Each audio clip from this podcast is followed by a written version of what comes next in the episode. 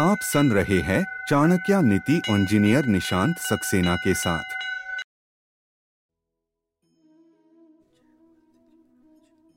नमस्ते, मेरा नाम है निशांत सक्सेना। आइए सुनते हैं चाणक्य नीति।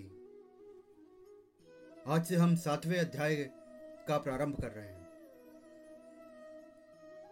अर्थनाशम मनस्तापम, ग्रह दुश्चिंद्रतानी च।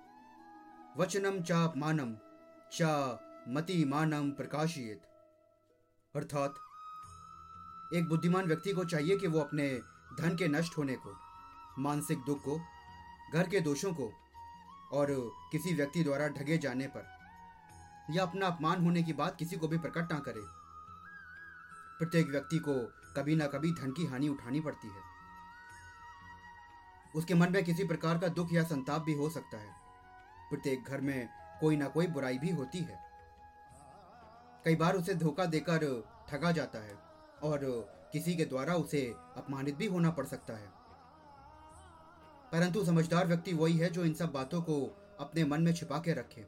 इन्हें कभी किसी दूसरे व्यक्ति के सामने प्रकट ना होने दे। क्योंकि जानकर तो लोग हँसी उड़ाते ही हैं। ऐसी स्थिति में वो स्वयं उनका मुकाबला करे और सही अवसर को तलाश करता रहे। धन्यवाद। आचार्य की संपूर्ण नीतियाँ सुनने के लिए चैनल को फॉलो करना ना